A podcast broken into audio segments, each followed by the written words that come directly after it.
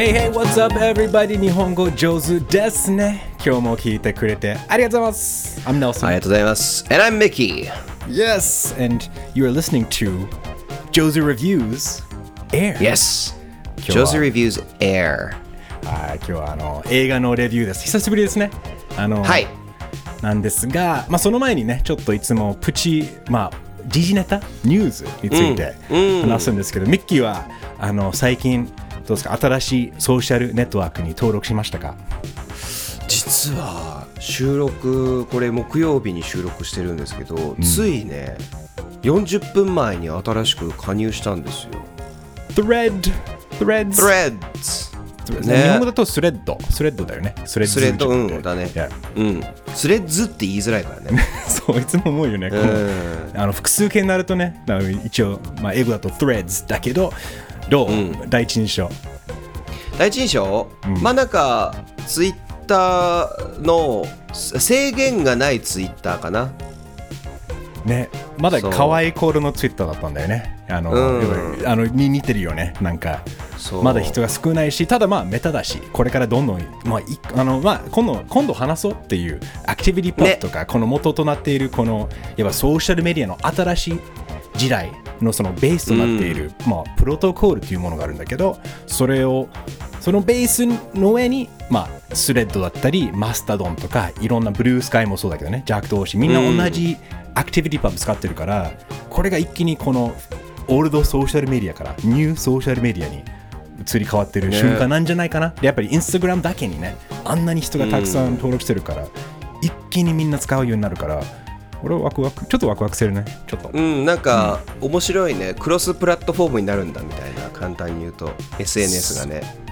そう。なんか本当にまあ簡単にあの例えるなら E メールだよね。みんなのメールアドレスあるんだけど、まあ、G メールとか、まあ、日本語上手 pod、gmail.com があるんだけどその gmail.com に行かなくても自分が使っている、えーまあ、例えば Microsoft Outlook だったり、ね Apple メールだったり自分の好きなプラットフォームを使いながらそのメールアドレス使えると同じ感覚だよね。そうですね。だからちょっとまあいろいろややこしいけどちょっとあのまあ期待はできそうじゃないかな。ちょっとツイッターの終わりの始まりって感じがちょっとするけど、いいや、なんかさ、イーロン、これわざとなんじゃないかなと思って、スレッズを流行らせるために、ツイッターを買って、ね、で、なるほ Google クラウドとの契約おかしくして、でさらに、えー、とこの間も調べてたけどあれ自分たちが自分たちに対して DDoS アタックしてる状態なんだってね今。ループしちゃってて情報が。そっか。そうだよね。それでパンパンになって制限を入れてると。治るまで。わざとなんじゃない？か本当はこれザッカでしかもザッカーバーグに喧嘩売って戦うって言ってるでしょ？これねどう考えてもザッカーバーグに対する PR が多すぎるんですよ。なるほど。陰謀ですよこれ。億万長者たちの。なるほどスレッドとかその次の SNS プラットフォームに大衆をこう先導するようにしていたんだって絶対俺イーロンそのうち言うと思う。面白いね。その見解が、うん。でもじ実は全部違うんだけどイーロンが俺はそうだったって言うと思う。後出しじゃんけんみたいなもんだよね。そう。本当はイーロンみんなにちやほやされるためにツイッター買ったんだけど。うん。結局やっぱりね でも不思議だね、まあ、とりあえず皆さんあのスレッドは今多分誰でもあの登録できるよね。別にウェイトリストもないので。あの、うん。よかったらミッキーとネルソンフォローしてね。お願いします。でブルースカイもね入ったらあそっか。ミッキーはブルースカイ入ってる？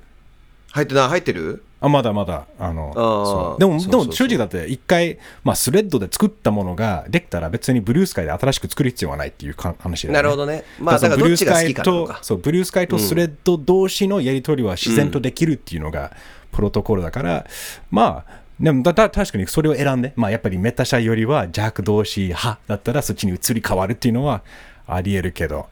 ちょっとまた改めて話しましょお願いします。さあ PR といえば？う、おいいね。今日の映画。企業 PR のような。Air ね。Air 今日ね、今日、上手レビューズは、えっと、今、Amazon プライムで配信中ですね。これ、Amazon がね、はい一応お金を出して、ね、作った映画なんですが、いあの一瞬だけ映画館でも、えっと、上映されてたんだよね。確かに。日本でもね。そうだった気がする。そうだよね。ちょろっと。そう。ちなみに、あの、もう早速ですが、このエアの、まあ、作品紹介お願いしていいんですか、ミッキー。はい。いやどういう作品か。まあ、当時、まだ世間に知られていなかった伝説の男、マイケル・ジョーダン、バスケの選手ですね。と、後にエア・ジョーダンで世界のスポーツと文化に革命を起こすナイキのバスケ部門との革新的なパートナーシップの誕生秘話が描かれるという作品です。はい、まあ、あの、まあ、本当にもうリアル、ね、リアルなストーリーだよね。もう実話に基づいて。ノンフィクションってやつだよねそう、完全にノンフィクション。で、あの、で、これもね、キャストが、あの、これが発表されてからすごい話題で話題になったのが、ベン・アフレックと、ね、マット・デイモンのタグが再び見れるっていう、ね、いいですねあの話題作でしたが、まあ、監督はね、ベン・アフレック、ね、彼も結構、ねすごいねそうそう、あの、まあ、代表的といえば、アルゴ、アルゴ、アルゴ、んアーゴ、アーゴ、あの、日本語のタイトルちょっとわかんないけど、あの、ア発音アーゴかな？アーゴね。アルゴではなくアーゴね。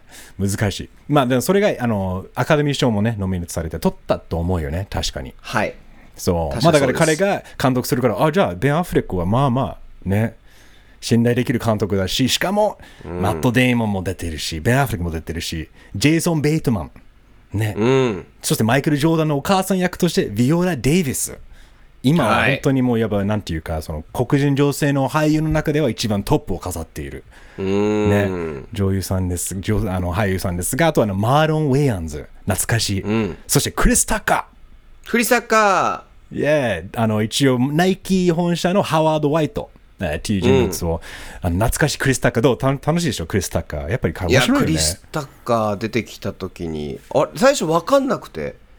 もう年取おってるから、じちゃんね、になってて。でもびっくりしたのがさ、クリス・タッカー分かって思って。あ全然年な、なんていうの、おじさんにはなったんだけど、51歳には見えない。あままさにね、あの、よく30代とか、ね、30代かな？いけるいける。うんえーによく言うよ。ね、Black don't crack。ね。あーそうだのそうかまあ、ビル・スミスもそうだけど、めっちゃ、結構じいちゃなってるけど、意外と若く見えるっていうのは結構黒人の確中では。結構多い事例とか言うんだけど、ね、でも確かに、でも、あの、クリス・タッカー、日本でも有名だよね。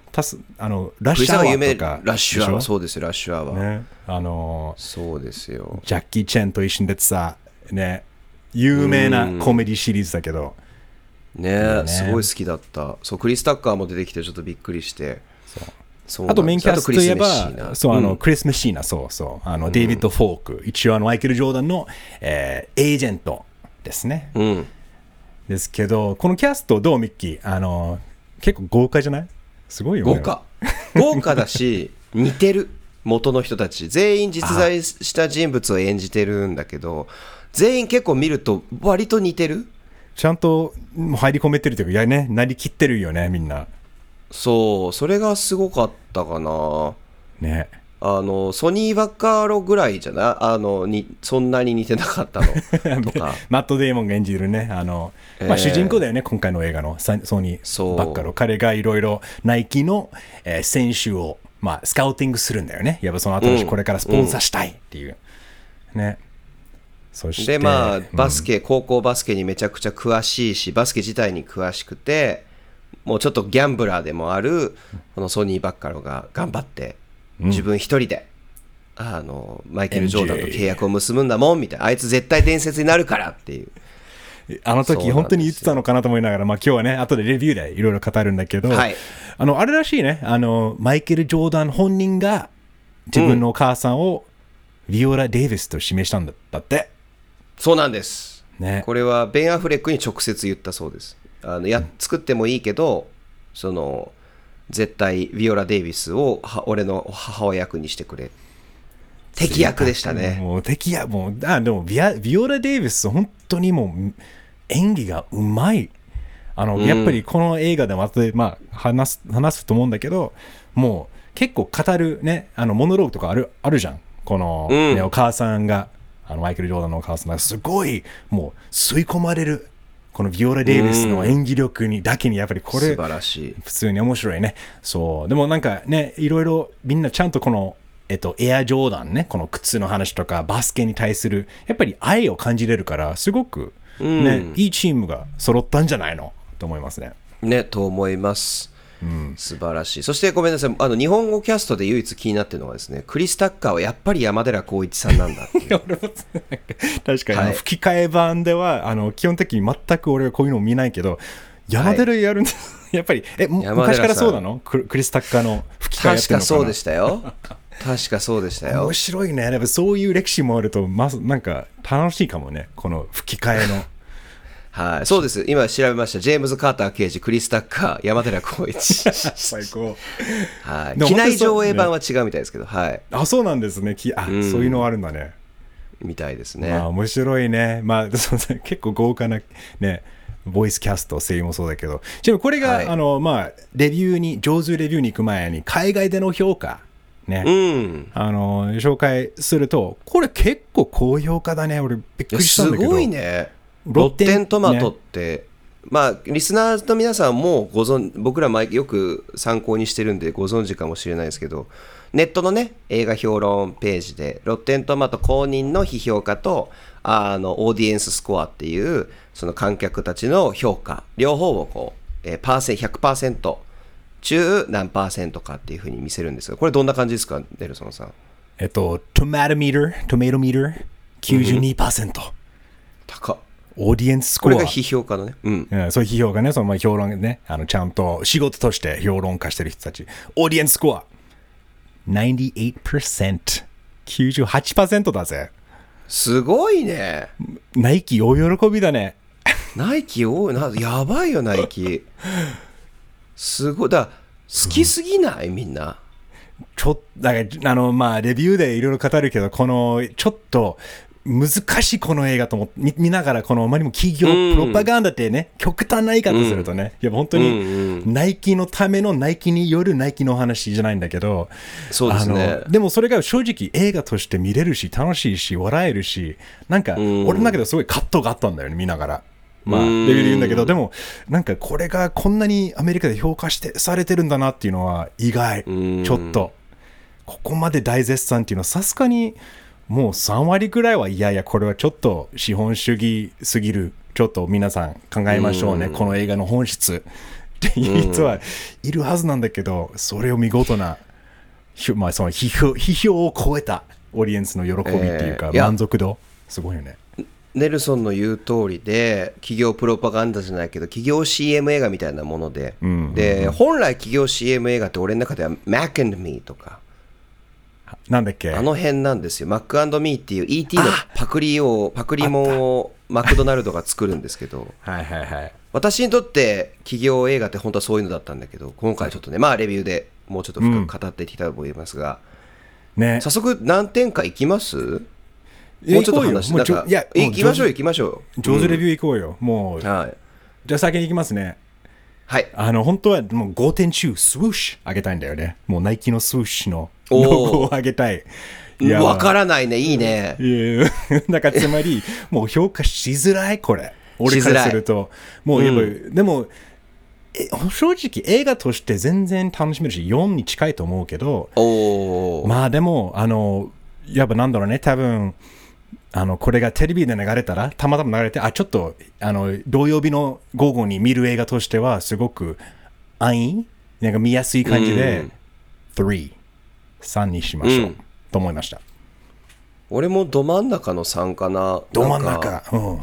ど真ん中だねどっちにも振らないだからど真ん中俺はど真ん中を勧めないんですよ人に俺ど真ん中が一番ひどい評価だと思ってて確かに。確かに。それは言えてるかもね。ううんん、可もなく不可もなく楽しめた、えー映画であのなんか金曜ロードショーでは流れない。でも午後3時とテレビ東京では流れ流しててほしい。そうそうそう、まさにそういう感じね、ワイルドスピードと一緒に流しててほしい感じです。はい、あのに似たような映画で言うと、なんかマネーボールって知ってる？あの、うんうん、や野球のやつだっけ？野球、そう、あの、オークランドアスレチックスのチームで、あの、ブラピ、ブラッド・ピットと、ん。えっと、ジョーナ・ヒルが出てたんだけど、結構、はいはい。あの、アカデミー賞もノミネートされて、あの、えっと、あれだよね、えっと、アアラン・ソーキン、ソーキンが、あの、脚本書いてて、すごく、うんうんうん、あの、素晴らしい脚脚本なんだけど、ちょっとそれに近い感じがだよね。なんかやっぱその、実実話の話をちょっとめちゃくちゃよくできている脚本と一緒に届けていくみたいな。そうだね。形がしたから、ミッキーはどうこの、まあ、真ん中っていうひ、ね、一番悪いって言ったんだけど、なんかいい、いいところは何だった？何が好きだった？この映画の。えーもう全体的にやっぱ映像としてはよくできててこうなんだろうな全部がでも新しいことはしてないよね。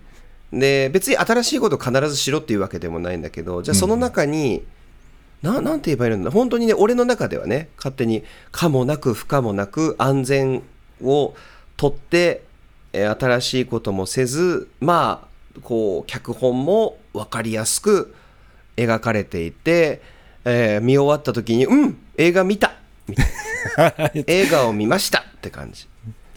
ちょっとなんか、なんかあ、ちょっと懐かしい感じだよね。こういう映画昔よくあったよね。なんか、古い古い感じがした。90年代、90年代のちょっとあのアメリカだったら、みんなとりあえず週末、高校生の週末はもうあの、とりあえず映画館行こう。何見るか分かんないけど、うんなんか、あエア、マイケル・ジョーダンの映画見に行こうみたいな、やばい、事前、あらかじめから見に行こうっていう映画じゃないなくて、たまたま映画館について暇だな、何見よう。あおベアフレックとマット・デイモン、おいいマイケル・ジョーダンの話いいじゃん。なんかまさにあの、あの頃の映画だよね、これ。ちょっとタイムスリップするような感すじだよね。よその通り そうそうそうよくあったあの当時今ほどねネットも普及してなくてテレビゲームも限りがあってポッドキャストなんかもない時代だから、まだ分散される前だからみんな映画見に行ったんだよね。その映画だこれは。いやうん。あの本当にキャストとこの監督とか本当になんかスタッフでねもういやあれ見てああの人出てるんだったら見見ようみたいな。そのような作品かもしれないんだけど、本当にベン・アフレックとかマット・デイモンが好きだったらもう2人オンパレードだよね。もうねベン・アフレックが演じる、ね、フィル・ナイトねナイキの CEO だけどもう超楽しそうにやってるよね彼。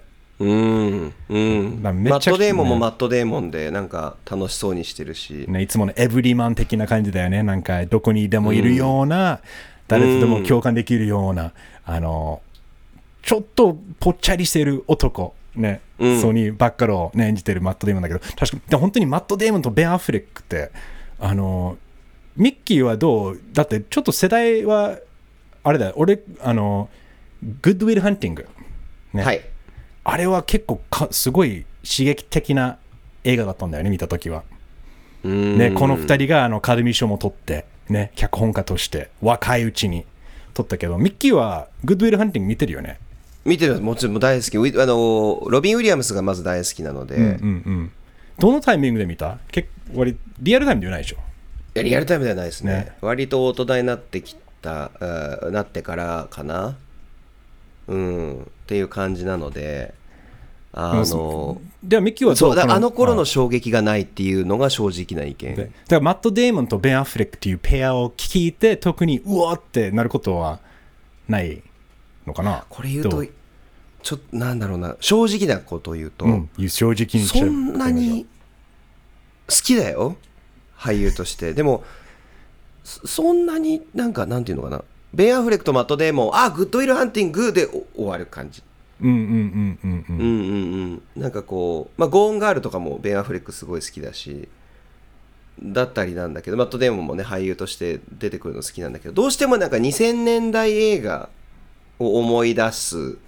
で、俺の好みに2000年代映画ってあんまり入ってなくて。そうだよね。一個シフトする時代だから。うんあんまり実は通ってなくてっていう印象なのよ。だからまあただマット・デーモンとベン・アフレックベン・アフレックのペアが出てるっていうことは失敗は、この2人が合わさったらまず失敗はないんじゃないかっていう印象。あでも安心感はあるよね。ちょっと。そうそうね。安心感がある、あの片方だけだったらまあ、あの、何？まだ確率は高いけど、場合によってはなるじゃん。でも、二人が揃ったら、まず間違いはない。そういうこと。あうまくまとめてくれた。まさにそうだね。あの、だから、強いペアだとは思う。あれちなみにミッキミッキーはあの、ドグマ見た？ドグマ。知ってる？見てないです。あ、好きだと思うよ。あの、マジで？ドグマは、あの、ケビン・スミスが監督してるんだよね。で、ケビン・スミス、だから J. and Silent Bob みたいな、もうあの感じのコメディ。うん。で、マット・デイモンとベン・アフレックが両方あの天使として出て、なんか面白い、もうおすすめ。ドグ多分ミッキーが好きだと思う。ドグマねドグマ。了解99年の映画ですね Yes、すみません、ミッキーが言ったような、この90年後半とか2000年代の、ね、ベン・アフレックとマット・デイモンの、なんか最強コンビだったけど、そうだよね。まあでも、あの、そそれ以外にも、なんか、あの、なんていうか、The Music。これが、あもう、だけど、Member Berries、Member Me? あの、サウスパークが紹介してくれた Remember Berries ね。あの、夏、あー。懐かしいことを売りにするっていうね、ことなんだけど。ノスタルジー。まあもね。う前半がだってまずフィルムあれはでもマニアっていうかマニアックっていうかだからちょっと俺もちょっと世代はちょっとその後だったからやっぱり80そうだよね。年代のあの CM、オープニングはマジでこの懐かしい CM オンパレードで。うちの母さんお父さん世代超喜んでるああ覚えてるあれね。みたいな。I remember, I remember that みたいな。超 なんかうんノスタルジーを売り物にしてるよね。でもミッキーはその反なんか拒絶反応なかったんだよね最初から。俺結構そのオープニングでミッキーがうわこう来るかみたいな。あノスタルジーと遊ぶのかこいつみたいな。俺ね、うん。これねディスカッションのとこでも話したいんで、まあ、もっと深いレビューのとこで話したいんだけど、もう分かって見てたから。そういうことね。なんかねどうでもよかったっていうか無視した。なんかあいい曲この曲いいよね。っていうなんか懐かしいなみたいななんかそう。だよね。うまく。素直でははないけど割と素直に楽しめたっていうこう狭間にいたね。なんかこう だから CM として見てた。長い長編 CM を見ると。だから俺は結構ずっと笑ってたのよ。面白いねまあ後でちょっとふ深掘りしたいわ。そのミッキーの。はい。意外意外な反応だったなと思ったけど。そう。ただあの、俺のほあなんていうのかな。心の中の本当のその総評価はその点数に全部込められてます。3 何もない映画。そうそうそうそうそう。もう真ん中もう言うこと特にないみたいな感じ、そうまあでもなんですよ。でもだでもこれ相当アマゾンがね制作してるお金出してるわけだからもうやっぱり、あんこのにあの英語で言うと needle drops so many needle drops、でその needle drop っていうのがこのレコードの針を落とすで、drop the needle でそれがまさにこの曲がかかった瞬間が needle drop っていうんだけどもう贅沢すぎる。素晴らしい。ブルース・スプリングスティーンもいるし。しかもブルース・スプリングスティーンの話が映画の中に出てくるもんね、そうだから贅沢すぎ多分本当はあのちょっとうあの脱線するけどミッキーともね、あのたまに脚本書いたりするね、うんあのだけどね2人とも。であの一回俺の知り合いにあの自分が書いた脚本を読んでもらってでいろいろ感想をもらったんだけど脚本の中にこの曲使うこの曲が流れるとかっていうのは自分の中ではすごく入れてたんだよね。でその,、うんうん。せあのプロフェッショナルな脚本家がやめとき、もう曲は絶対入れないでくれ。なぜかというと、まあ、ハリウッドのプロデューサーがそれを見て曲が出る時点であお金かかりすぎ。はい終了。有名な曲を使うことは相当金出さないといけないからさすがアマゾンだなって思った。いやだからさもう金のかけ方がまた CM だし それでまたすごいね人あのこうものすごい評価も高いわけでしょ。だからエアジョーダン使ってまた CM 作ってんだよね、なんかまた儲けてるっていうか今度は映画で。循環型になってるねすごいね。これがもう世代を作ってどんどんその楽しみ方をわあおおおお恐ろしいこう気持ち悪いでもそういったキャピタリズムファッキーって感じだよねこれがでもあのでもでもとはいえ楽しめたんだよね本当はなんかミッキーが言ったように、はいなんか笑ってたと同じくそういうまあいわば結構笑えるよねもう脚本もた、面白いし慎吾とそうは結構ねあの普通に面白いもんよくできてるよね、うん。あの俺えーの、まあ、一番大きな印象がもちろん脚本のギャグの部分で笑うっていうのもあるんだけどそのいきなりベン・アフレック、まままあのベン・アフレック、マット・デーモンタッグのベン・アフレック監督の映画が流れてます。じゃああごめんなさい、えっと、これ説明する前にあれ言った方がいいね。一応もう皆さん結果分かってる話なんですよ。エアジョーダンってあるじゃんっていうね、だからオチが分かってる映画なので僕ら今回は本当ネタバレ気にしないで喋るんで、えここまで一回いいじゃないですか。はい。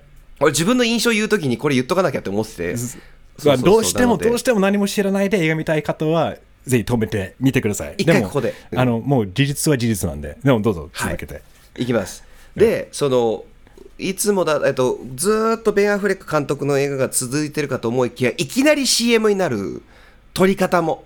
例えばエアジョーダンのなんか最初のデザインが出てくるときに、もったいぶって、もったいぶって、ね、もったいぶって、やっと見せたときに、綺麗にこう見せて、もうなんか照明もちょっと変わってて、音楽も壮大になってって、で、あのね、主人公たちが、わーおみたいな。で、あの、作った人ね、開発者の。映画がね、あの、制作決定する1ヶ月ぐらい前に亡くなっちゃったらしいんだけど、ね。あの靴をねせデザインして製造した、えー彼の役をやった役者さんがなんかずっとエアソールって名前にしたかったんだけどそうじゃないと思うんだ。これどうだろう？Air Jordans バーンみたいな。いや、もう、いやいやいやいやっていう。そういうことだよね。だからもうミキね、あのもうしいきなり CM になるよね。そうだからそこで、うんせっかく綺麗な映画がなんかだほあここまでオーバーにするんだ。でもそこだけじゃなかったじゃん。そのマイケル・ジョーダンに、えー、とププレゼンしてる時のスピーチだったりとかものすごいし、うんでしかもね。スピーチをしながら、お前はレジェンドになるんだって言って実際の映像を使ってマイケル・ジョーダンの父はこの後死ぬとかで入れててもうそこもしモンタージュの CM になっててなんかこうすごいいやまあそこの話は感動的なんだけどあまりにもなんかねあのオナニーっぽくて 笑っちゃった。だからエアジョーダンのシーンとかもさすがにあれ恥ずかしかったんだろうね。ああのソニーがさマット・デーモンがさ「いやどうだろう」って冗談っぽく言うのがなんかあれ多分あまりにも行き過ぎたってさすがに作ってる人たちも分かったと思うんだよね。あ、だから多分その、そうだね、脚脚本で、やっぱりそうになっそれに、そのようになってしまったのはきっと上の人の指導とかプロデューサーとか、いや、こういうふうに、ちょっとナイキもちょっとこういうふうにして、してくれない？ここだけお願いしますみたいなのが、い確かに、この違和感は結構あるよね。そこが他のドーンってくるところだけど。だから、でもとはいえ結構綺麗に撮ってるし、なんかおーってちょっとその、じなんなんていうか、もうそのフレームすべて忘れて、その音楽にもう酔いながら、うわーってちょっと感動するのも想像できなくはないじゃん。なんかすごくその撮り方とか。ただ、だからそういう意味だと、あの、It's ethically compromising entertainment っていうのは、だからもう エシエシカル、もう倫理的に、もういろいろ、なんか、なんなんて言えばいいの ?It's compromising. だからちょっと自分の倫理観がいろいろ問われるうんエンタメ。そうそうそうだね。だからもう、え、俺これ楽しめていいの？いや、ダメだよねって思いながら見てるっていうのがはいはいはいはい。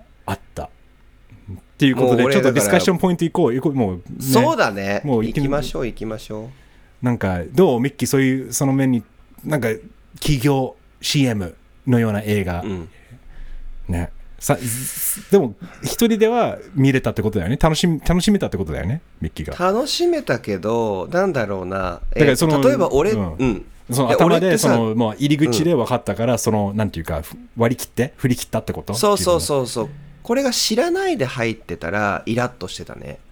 あなんだ？みたいな。普通に評価されてる映画として、やっぱ見に行ったら、ああー、なるほどね。そう。だからなんだろう。まあだからロッテントマトでそのここまで評価が高いっていうのはちょっと不思議で。あうん結構だって俺の中では目みたいなまあアベレージな平均的ないい映画、なんかいい、まあ作りはいい、あね、78、8せいぜい80いっても、まあまあ、なんとかできるみたいうな。そそうそうそうそうそう。ぐらいやったらいいけど、90なんかかみたいな。まあでも絶対これ、うん、映画館で見たら変わると思うよね。ね映画館でさなんか見た人たちの話を聞いたんでしょ？そう、あの、俺、いつも聞いてるポッドキャストで、あの、NPR の、えー、Pop Culture Happy Hour ね。あの、いまあ、結構映画とかテレビいろんな取り上げる感想を言い合うポッドキャストなんだけど、あの、映画館でエア見たときに、もうまず、見に行ってるみんながエアジョーダン入ってるからね。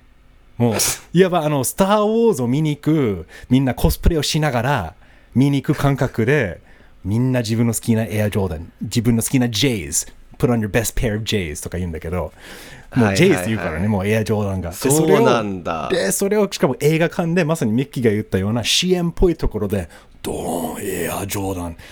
あの瞬間で、このポッドキャストで聞いてる限りは、あの、映画館では、ふーっってなんかもう声上げて、もう、いやー来たぜみたいなのが新しいんだよね。なんかだからすごくそれを、ああ、それ聞いて、うわあ、こうな、なるんだろうな、人間って、人類がっていう、なんかすごく思えたけど、絶対ミッキー、それだったらもう、見れる？最後まで。いや俺多分退出してる可能性もあるか めちゃくちゃバカにするどうせ暗いし聞こえないから「はあ!」とか「何言ってんだよ バカ!」とかって言ったりすると思う あぐらいもうなんかもう気持ち悪いねそれなんかでも面白いなって今思ってコスプレして「スター・ウォーズ」見るのとうん。エアジョーダンを例えば俺マリオの映画見た時にマリオのコスプレをして、マリオの映画見に行く、エアを見に行く時にジョーダンを履くのと違うのかな？うん。おまあ、同じことだよね。いわば。に似てるよねうん。もう自分がファンであることを見せるために、その、もうファンアピールだけど、これが、うんいわば、あの、なんていう、コスプレだったらその作品のファンなんだよね。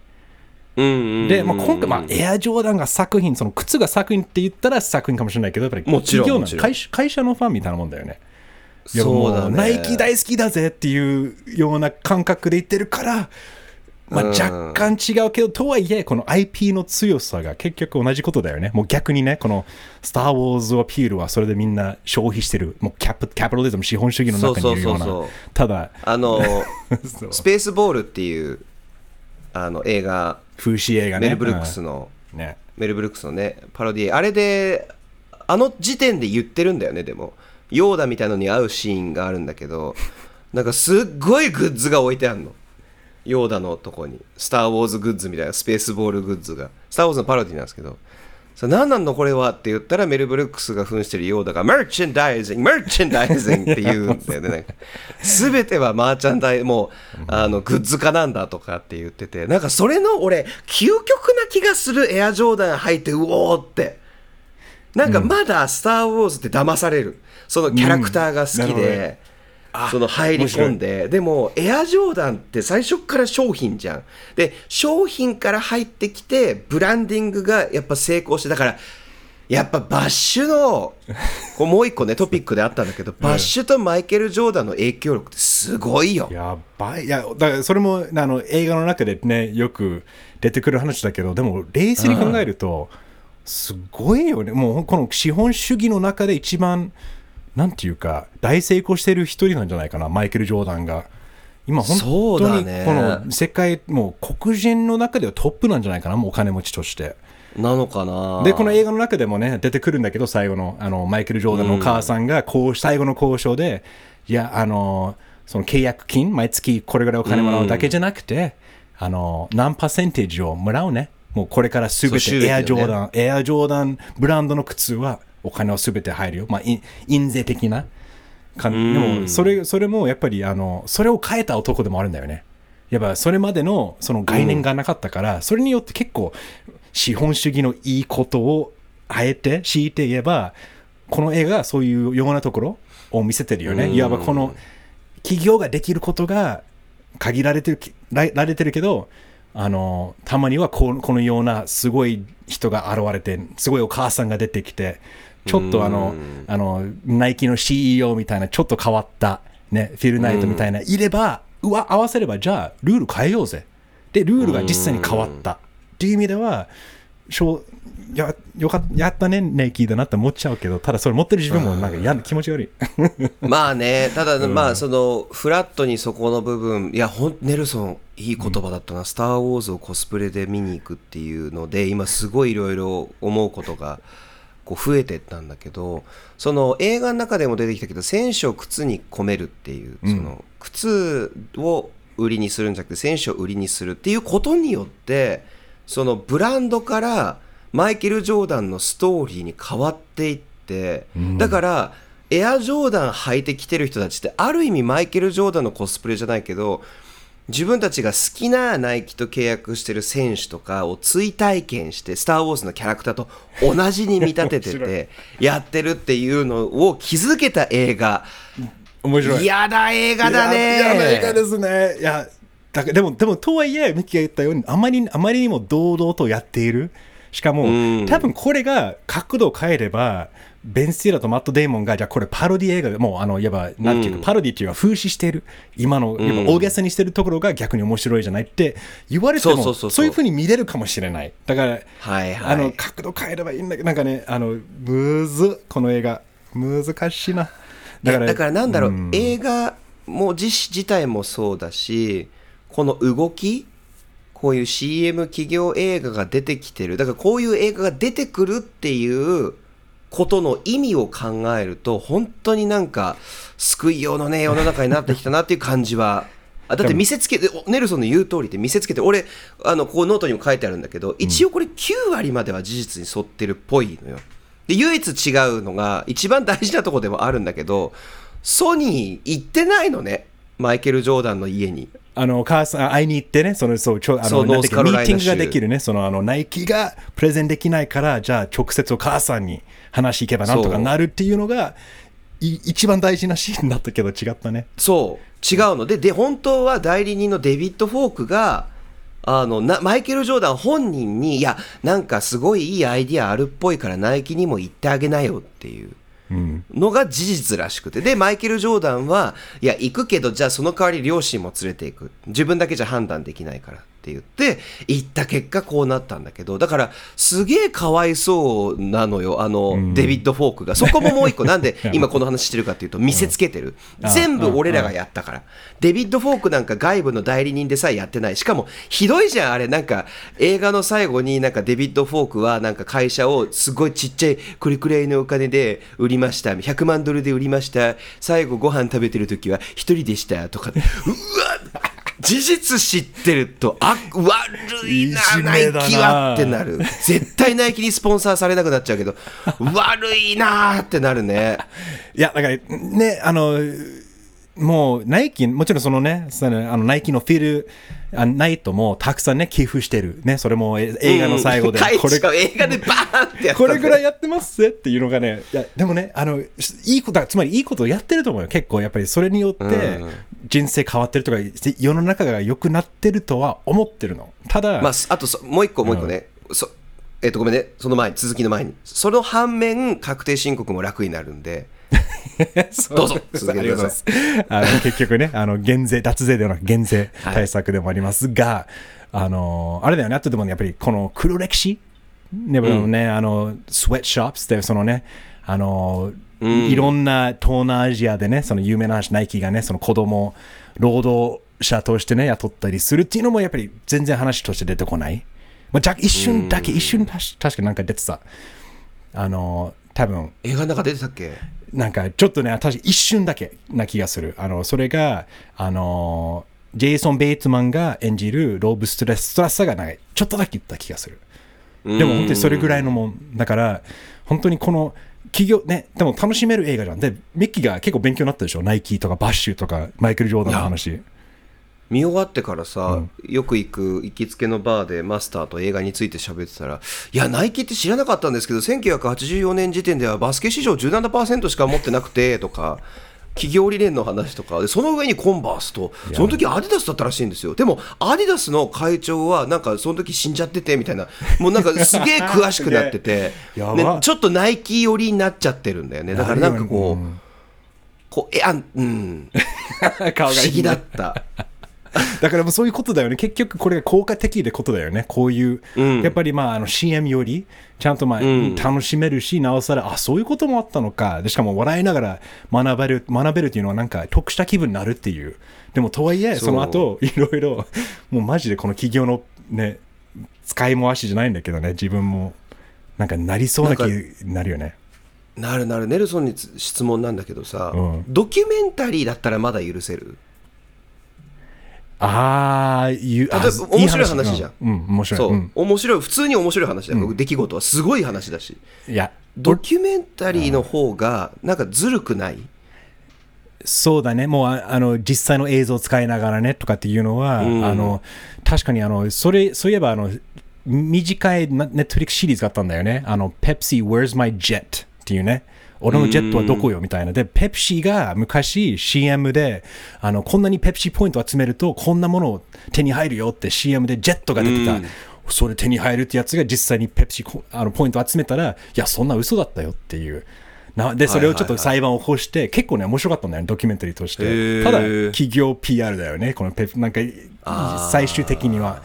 だからなんか、ねあの、ドキュメンタリーはいいとして、この映画だったら、やっぱ俺だったら、本当に主人公を、そのソニー、ね、マット・デイモンが演じるソニーではなく、ね、ビオラ・デイビスが演じる、ね、ジョーダンの母さんだったら、もしかしたらもっとこの見れたかもしれない、見れたというか、もっとこの普通のストーリーテリングとしては、よかったかなっていう、企業っぽくなくなるかもしれない。で、その中でマット・デイモンが出て出てきてもいいんだけど、なんか本当にこの、一番、なんていうか、あの、企業じゃない人間じゃないんだけどね、マイケル・ジョーダンの母さんしの視点でやれれば確かに。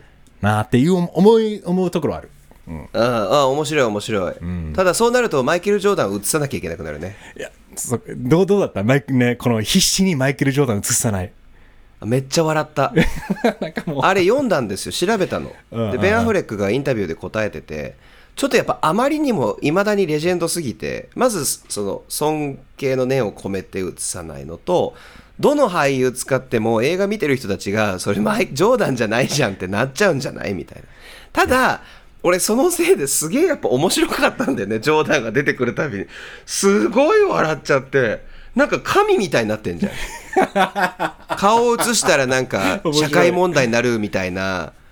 いや、でも、か神様ですよ。もう、バスケの神様のような、あー確かに面白い、まあね。面白い。いや、だから必死にこの顔が映らないように人が前に歩いてるとかって、なんかこの、いや、笑うよね。でも、思い出したんだけど、なんかずっとバスケファンだし、あのゲーマーだし、ずっとスーファミからそのバ NBA のゲームがやってたらやってたんだけど、当時、マイケル・ジョーダンは出てなかった、選手として。あゲームに。いわばブランドとしてお金かかるからあのブルズのちもう本当はマイケル・ジョーダンのプレイスホルダー、ね、99番でマイケル・ジョーダンと同じようなスタッツなんだけど顔なし。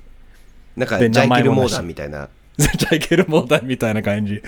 あのではないけど本当にだからそういうのが本当に長く続いた。だからマイケル・ジョーダンが NBA2K でプレイできるようになった時はみんなびっくりした。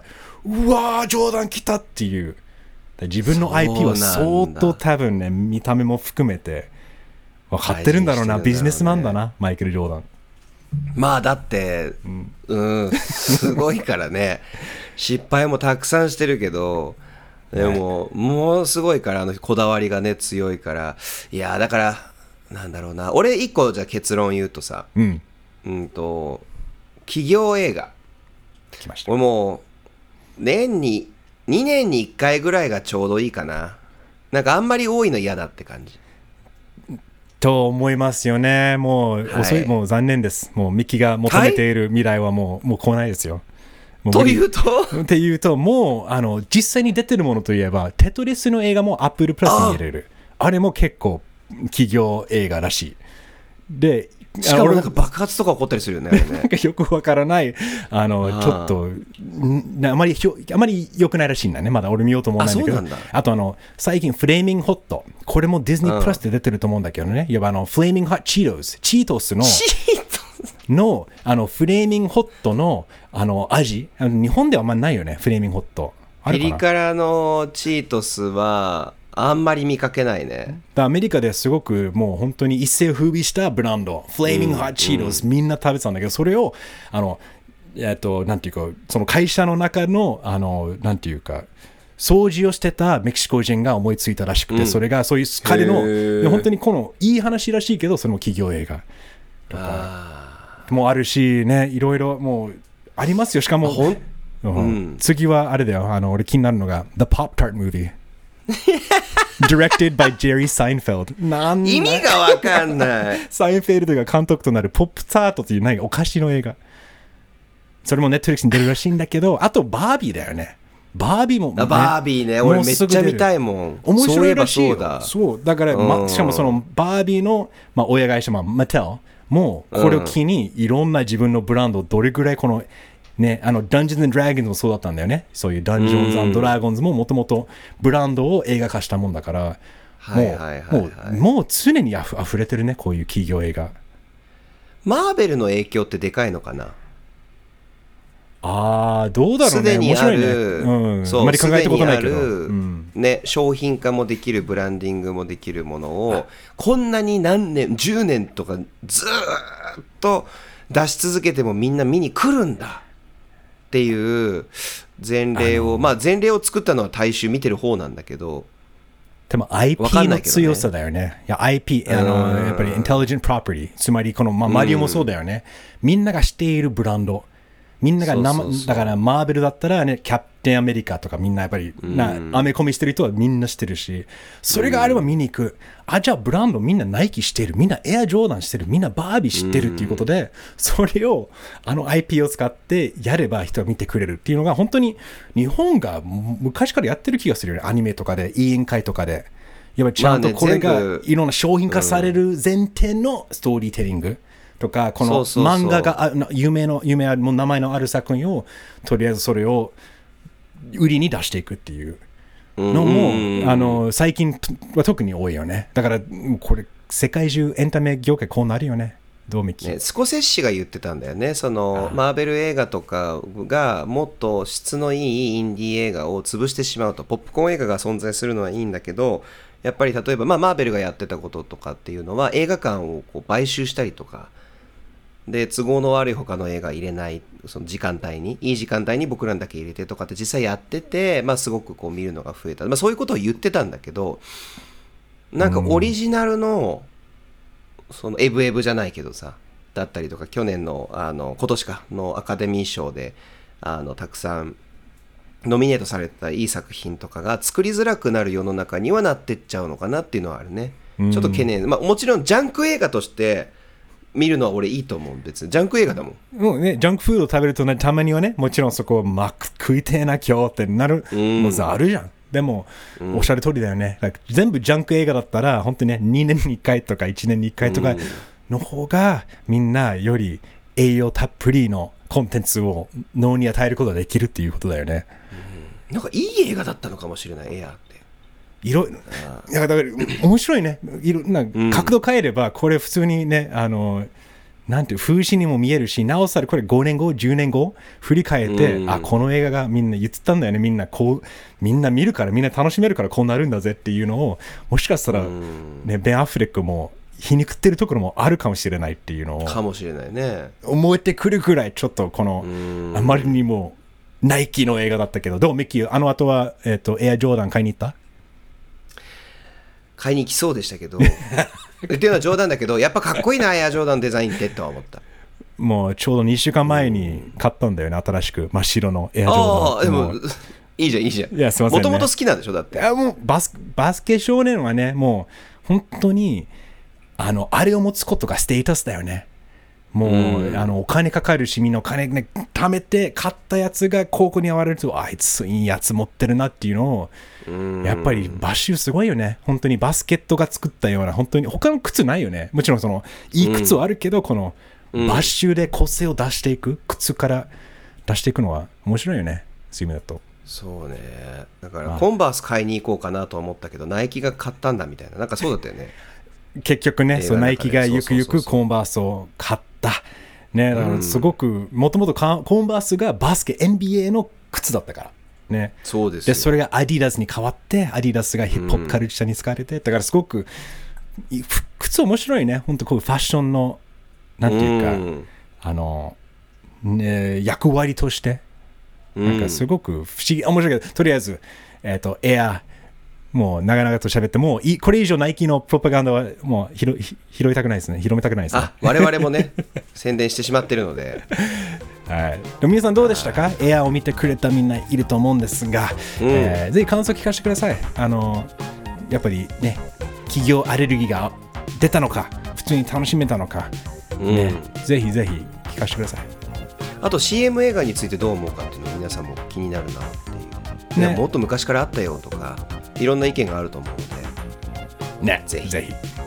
そして Patreon も引き続き、あの7月からも今、限定コンテンツが始まってます。この間、生配信やりましたよ。おしゃれですよ。Yes, ね。Thank you.